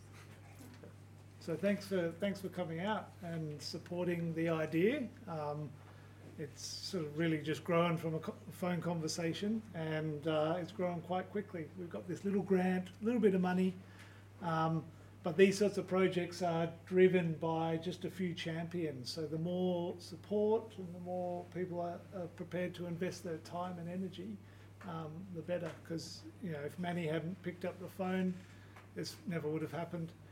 Uh, and yeah, we'll try and make something good happen soon. Yeah, thanks so much, everybody. Appreciate all your time.